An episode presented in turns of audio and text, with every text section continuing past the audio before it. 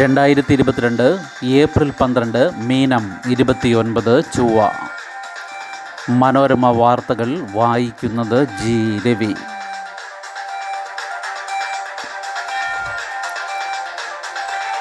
എതിരില്ലാതെ ഷഹബാസ്.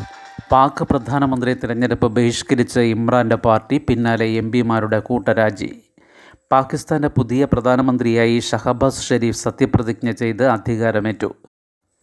എതിർ സ്ഥാനാർത്ഥിയും മുൻ വിദേശകാര്യമന്ത്രിയുമായ ഷാ മുഹമ്മദ് ഖുറേഷി പാകിസ്ഥാൻ തെഹരീക്ക് ഇൻസാഫ് അംഗങ്ങൾക്കൊപ്പം വോട്ടെടുപ്പ് ബഹിഷ്കരിച്ചതോടെ എതിരില്ലാതെയായിരുന്നു തെരഞ്ഞെടുപ്പ്.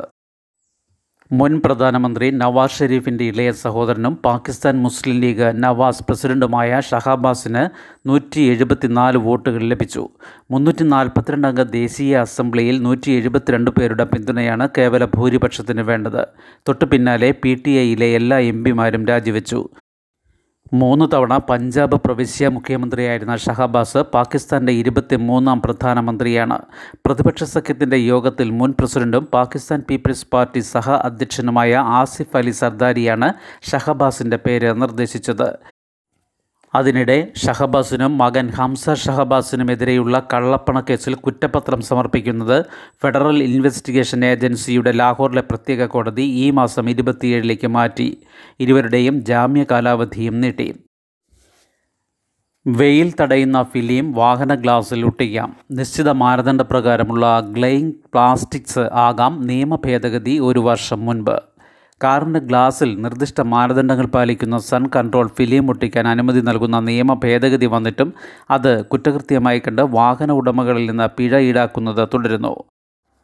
ബ്യൂറോ ഓഫ് ഇന്ത്യൻ സ്റ്റാൻഡേർഡ്സിന്റെ മാനദണ്ഡങ്ങൾ പാലിക്കുന്ന നിശ്ചിത അളവിൽ സുതാര്യതയുള്ള പ്ലാസ്റ്റിക് ഫിലിം വാഹനങ്ങളുടെ മുൻ പിൻ ഗ്ലാസുകളിലും വശങ്ങളിലും ഒട്ടിക്കാമെന്ന് വ്യക്തമാക്കുന്ന ഭേദഗതി കേന്ദ്ര മോട്ടോർ വാഹന നിയമത്തിൽ കഴിഞ്ഞ വർഷം ഏപ്രിൽ ഒന്നിനാണ് പ്രാബല്യത്തിൽ വന്നത്.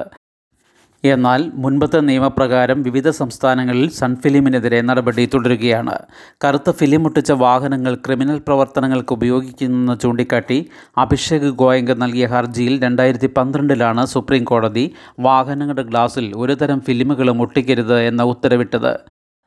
മുൻപിൻ ഗ്ലാസുകളിൽ എഴുപത് ശതമാനം സൈഡ് ഗ്ലാസുകളിൽ അൻപത് ശതമാനം എന്നിങ്ങനെയെങ്കിലും പ്രകാശം കടന്നു പോകണമെന്ന് കേന്ദ്ര മോട്ടോർ വാഹന നിയമവ്യവസ്ഥ ചട്ടം നൂറ് പ്രകാരമായിരുന്നു ഉത്തരവ്. വാഹന നിർമ്മാതാവ് ഈ മാനദണ്ഡപ്രകാരമാകണം ഗ്ലാസുകൾ നിർമ്മിക്കേണ്ടത് എന്നതിനാൽ പിന്നീട് സുതാര്യത കുറയ്ക്കുന്നത് നിയമവിരുദ്ധമാണെന്ന് കോടതി നിരീക്ഷിച്ചു. പെൻഷൻകാർക്കെതിരെ നടപടിയെടുക്കും മുൻപ് ഇനി അന്വേഷണം. കെ എസ് ആർ ഭേദഗതിയുമായി സർക്കാർ. സർക്കാർ ഉദ്യോഗസ്ഥർ വിരമിച്ചതിനു ശേഷം ശിക്ഷാ നടപടി എന്ന നിലയിൽ പെൻഷൻ തുക കുറയ്ക്കാൻ തീരുമാനിച്ചാൽ അത് നടപ്പാക്കും മുൻപ് വകുപ്പ് തല അന്വേഷണം നടത്തണമെന്ന് കേരള സേവന ചട്ടത്തിൽ ഭേദഗതി. ഉദ്യോഗസ്ഥർക്കെതിരെ നടപടി സ്വീകരിക്കുമ്പോൾ വകുപ്പ് തല അന്വേഷണം നടത്താറുണ്ടെന്നും പെൻഷൻകാർക്കെതിരെ അന്വേഷണം ഒഴിവാക്കുന്നുവെന്നുമുള്ള പരാതി കണക്കിലെടുത്താണ് ഇത്. സർവീസ് കാലത്തെ ഇടപാടുകളുടെ പേരിൽ പെൻഷൻകാർക്കെതിരെ നടപടി സ്വീകരിക്കും മുൻപ് അവരെക്കാൾ ഉയർന്ന തസ്തികയിലുള്ള ഉദ്യോഗസ്ഥരിൽ ഒരാളെ അന്വേഷണത്തിന് ചുമതലപ്പെടുത്തണം. നാൽപ്പത്തി അഞ്ച് ദിവസത്തിനകം റിപ്പോർട്ട് തയ്യാറാക്കണം. ഇതിന്റെ ഉള്ളടക്കവും സ്വീകരിക്കുന്ന നടപടിയും പെൻഷനറെ അറിയിക്കണം. പതിനഞ്ച് ദിവസത്തെ കാരണം കാണിക്കൽ നോട്ടീസും നൽകണം. തുടർന്ന് ആറു മാസത്തിനകം നടപടിയെടുക്കണം. മിനിമം പെൻഷന്റെ പകുതിയെങ്കിലും ഉറപ്പാക്കണമെന്നും ചട്ടഭേദഗതിയിൽ പറയുന്നു. കോവിഡ് പ്രതിദിന കണക്ക് ഇനിയില്ല. സംസ്ഥാനത്തെ പ്രതിദിന കോവിഡ് കണക്കുകൾ പുറത്തുവിടുന്നത് സർക്കാർ അവസാനിപ്പിച്ചു. കേസുകൾ ഗണ്യമായി കുറയുകയും നിയന്ത്രണങ്ങളെല്ലാം നീക്കുകയും ചെയ്ത സാഹചര്യത്തിലാണ് ഇത്. ഇപ്പോഴും ദിവസം ഇരുന്നൂറിലേറെ പേർ പോസിറ്റീവ് ആകുന്നുണ്ടെങ്കിലും പോസിറ്റിവിറ്റി നിരക്ക് അതായത് ടി പി ആർ രണ്ട് ശതമാനം മാത്രമാണ് മരണങ്ങളുമില്ല. അതേസമയം രാജ്യത്തെ കണക്കുകൾ പ്രസിദ്ധീകരിക്കുന്നത് കേന്ദ്ര സർക്കാർ നിർത്തിയിട്ടില്ല. ഇന്നലെ രാജ്യത്താകെ എണ്ണൂറ്റി അറുപത്തി ഒന്ന് പേർ പോസിറ്റീവായി ആറ് മരണം റിപ്പോർട്ട് ചെയ്തു ടി പി ആർ പൂജ്യം പോയിന്റ് മൂന്ന് രണ്ട് ശതമാനം. കോവിഡ് നഷ്ടപരിഹാരം മെയ് ഇരുപത്തി മൂന്ന് വരെ അപേക്ഷിക്കാം. മാർച്ച് ഇരുപതിന് മുൻപുള്ള കോവിഡ് മരണങ്ങളിൽ നഷ്ടപരിഹാര അപേക്ഷ നൽകാൻ മെയ് ഇരുപത്തി മൂന്ന് വരെ സമയമുണ്ടെന്ന് കേന്ദ്ര ആരോഗ്യ മന്ത്രാലയം അറിയിച്ചു. മാർച്ച് ഇരുപത്തിനാല് മുതൽ അറുപത് ദിവസമെന്ന് കണക്കാക്കിയാണ് ഇത്. ഭാവിയിലുണ്ടാകുന്ന മരണങ്ങളിൽ നഷ്ടപരിഹാര അപേക്ഷയ്ക്ക് തൊണ്ണൂറ് ദിവസം ലഭിക്കും. നാലാഴ്ച സമയപരിധി എന്ന കേന്ദ്ര നിലപാട് സുപ്രീം കോടതി തള്ളിയിരുന്നു.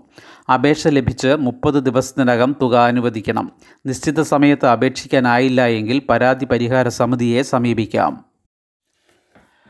മോദി ബൈഡൻ വെർച്വൽ കൂടിക്കാഴ്ച ഉക്രൈൻ പ്രതിസന്ധി പരിഹാരത്തിന് യോജിച്ചു നീങ്ങാൻ ആഹ്വാനം. ഉക്രൈനിലെ റഷ്യൻ ആക്രമണത്തെ തുടർന്നുള്ള പ്രതിസന്ധികൾ പരിഹരിക്കാൻ യോജിച്ചുള്ള പ്രവർത്തനത്തിന് ആഹ്വാനവുമായി പ്രധാനമന്ത്രി നരേന്ദ്രമോദിയും യു എസ് പ്രസിഡന്റ് ജോ ബൈഡനുമായുള്ള വെർച്വൽ കൂടിക്കാഴ്ച നടന്നു.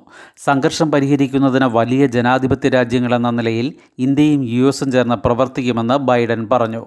ഉക്രൈൻ വിഷയത്തിൽ ഇന്ത്യ സ്വീകരിച്ച നിലപാടുകളിൽ യു എസിനുണ്ടായ അസ്വാരസ്യങ്ങളുടെ പശ്ചാത്തലത്തിൽ ഏറെ കൗതുകത്തോടെയാണ് ലോകം മോദി ബൈഡൻ കൂടിക്കാഴ്ച ശ്രദ്ധിച്ചത്.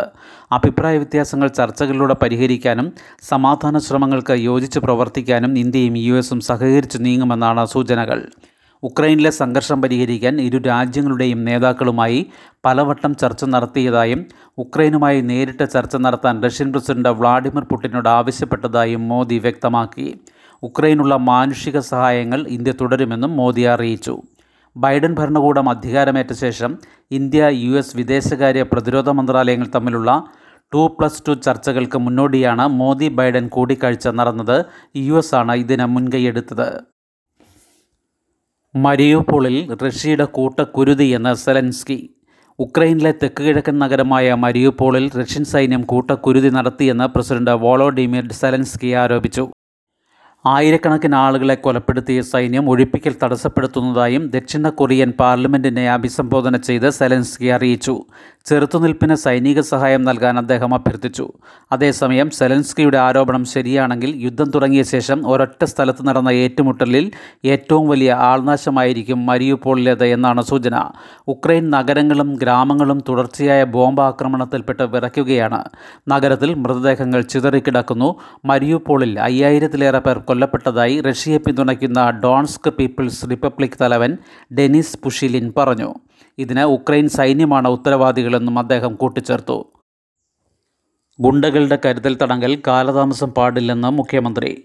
കാപ്പ നിയമപ്രകാരം ഗുണ്ടകളെ ജയിലിലടയ്ക്കുന്ന നടപടികൾ വേഗത്തിലാക്കണമെന്ന് മുഖ്യമന്ത്രി പിണറായി വിജയൻ. ഗുണ്ട നിയമപ്രകാരം അതായത് കാപ്പ പ്രകാരം ഒരാളെ കരുതൽ തടങ്കലിൽ പാർപ്പിക്കുന്നതിനായി പോലീസ് നൽകുന്ന ശുപാർശയിൽ മൂന്നാഴ്ചയ്ക്കുള്ളിൽ തീരുമാനമെടുക്കണമെന്ന് കലക്ടർമാർക്ക് മുഖ്യമന്ത്രി നിർദ്ദേശം നൽകി. പരാതികൾ ഒഴിവാക്കി നിയമം നടപ്പാക്കണം.